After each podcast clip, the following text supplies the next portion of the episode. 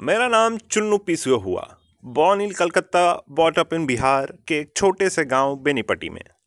इस पीसीओ के मालिक थे सुनील झा और उन्होंने मेरा नाम चुन्नू पीसीओ, अपने बड़े बेटे चुन्नू के नाम पर रखा था। This podcast was created as a part of podcast lab by India film project in association with anchor by Spotify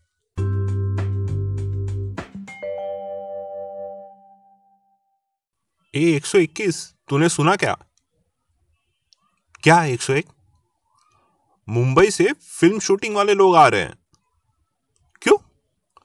उनको पिक्चर के लिए पीसीओ चाहिए। यहाँ से पाँच लेके जाएँगे लुक टेस्ट के लिए। क्या बात कर रहा है? और कहाँ लेके जाएँगे पता है? कहाँ? M U M B A I Mumbai. इस खबर के साथ उस सुबह हम सारे पीसीओ की नींद खुली थी। ये तब की बात है जब मैं, यानी चुन्नू पीसीओ चुन्नू पीसीओ नहीं, बल्कि कोलकाता के एक पीसीओ मैन्युफैक्चरिंग कंपनी के गोडाउन में रहता था। और ये जो खबर आपने सुनी है 121 और 101 से वो दोनों मेरे जिगरी दोस्त थे और मेरा नाम था 111 ये था दरअसल नंबर, पर उस वक्त यही नाम भी था और यही पहचान भी। आप लोग के हिसाब से समझाते हुए कहूँ तो हम सब डिफ़ॉल्ट पीस नाम के विंग में रहते थे। हाँ हम सब जितने भी पीसीओ वहाँ थे, उनके रिसीवर्स थोड़े टेढ़े थे, इसलिए हम अभी तक फैक्ट्री में ही थे। मेरे ऊपर वाले बंकर बेड पर 121 था और नीचे वाले पर 101 जिनसे अभी ये हमने खबर सुनी। हम तीनों जिगरी दोस्त थे।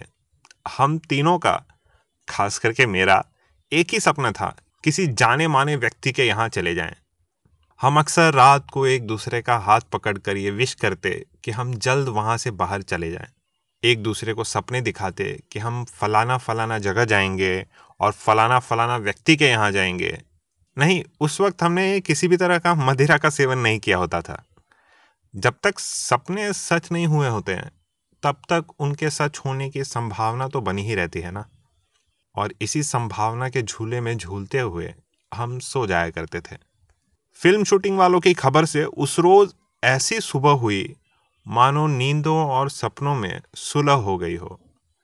डिफ़ॉल्ट विंग में हलचल मच चुकी थी। हर कोई जैसे तैयार होके किसी इंटरव्यू के लिए जा रहा हो।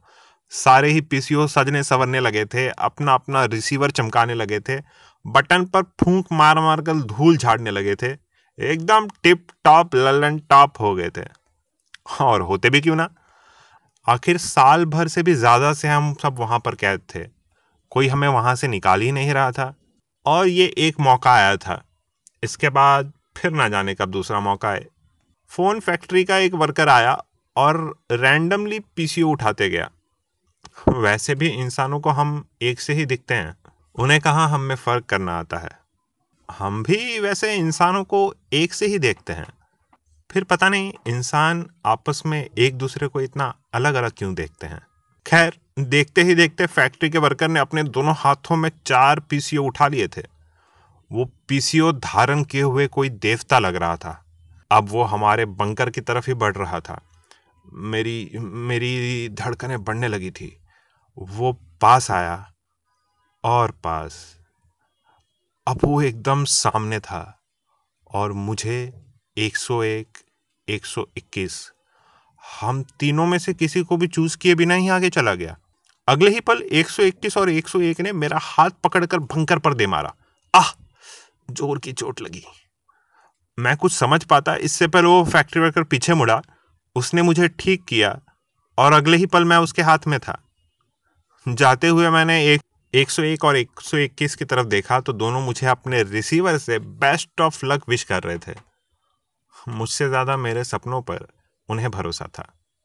इस वक्त मैं उन्हें कहना चाहता था कि पहुँच के फ़ोन करूँगा, पर फिर रियलाइज़ हुआ कि हम फ़ोन एक दूसरे को तो फ़ोन कर ही नहीं सकते हैं। बताओ, ये उसी तरह से है कि आम कितना मीठा होता है, पर आम खुद कभी अपने आप को टेस्ट नहीं कर सकता। मुंबई जा रहे हैं, इस बात से मैं बहुत खुश था। मेरी एक खुशी मायूसी में तब बदल गई, जब जिस ट्रक में हमें डालकर मुंबई के लिए रवाना किया गया, उस ट्रक में शायद पहले मच्छी ट्रांसपोर्ट हुआ था। बाप रे बाप, जैसे तैसे नाक बंद करके मुंबई पहुँचा। अब बस वहाँ सिलेक्ट हो जाए तो ये सब कुछ भूल जाऊँगा। हम स्टूडियो पहुँच गए थे। हम सभी पाँचों पीसीओ को एक एक करके अंदर ले जाया जा रहा था। अभी मेरा नंबर आना बाकी था।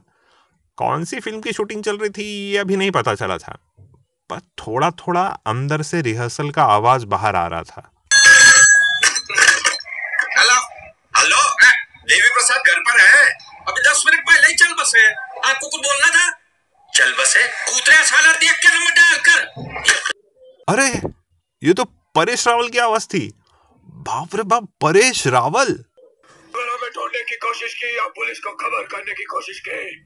मेरे कुत्ते के टुकड़े टुकड़े करके तेरी पोती को खिला दे अरे सुनील शेट्टी अन्ना मैं सुनील शेट्टी का बहुत बड़ा फ़ैन था।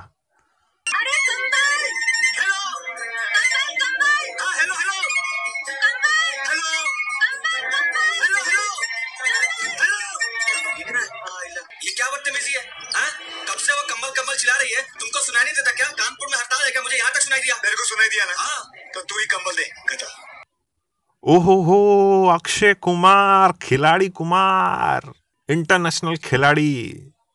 बाप रे आज तो दिन बन गया। मैं इन सब की आवाज़ सुनकर इतना खुश हो गया था। इनकी सारी डायलॉग सुनकर पेट पकड़ पकड़ कर हंसने लगा था। तो पिक्चर के जितने भी गाने पीछे बैकग्राउंड में बज रहे थे सब अपने टोन में गा रहा था।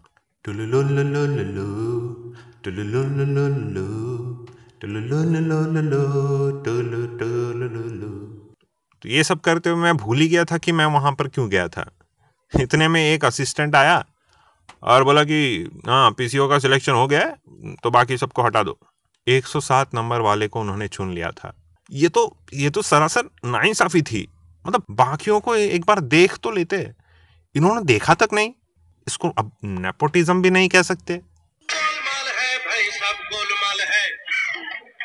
क्या इसलिए इतनी दूर से आया था मैं?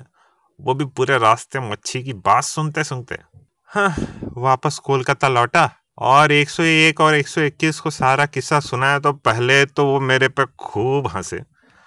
फिर उन्होंने कहा कि जो हुआ अच्छा ही हुआ। अगर सिलेक्ट हो जाता तो पिक्चर के बाद ये लोग कहीं म्यूज़ियम व्यूजियम में डाल देते और कोई भी बात करने वाला भी नहीं होता। 101 भी नहीं होता 121 भी नहीं होता। सफलता पर पीठ तो हर कोई थपथपा देता है। पर वो कोई अपना ही होता है, जो असफलता पर कंधे पर हाथ रख दे।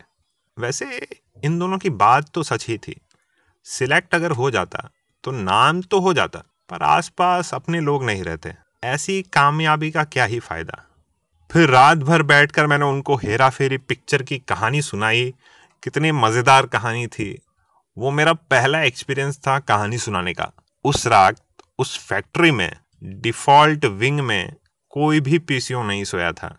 उस रात से मैंने अपना सपना बदल लिया था और सोच लिया कि अब से मैं सिर्फ़ कहानियाँ सुनाऊँगा। आज की कहानी उसी के बारे में थी। पर कहानियों की संभावना कभी खत्म नहीं होती है। तो अगली बार एक और संभावना। मेरा मतलब है एक और कहानी। या एक और संभावनाओं से भरी कहानी लेकर मैं फिर से आऊँगा। आप सुनते रहिए चुन्नू पीसीओ।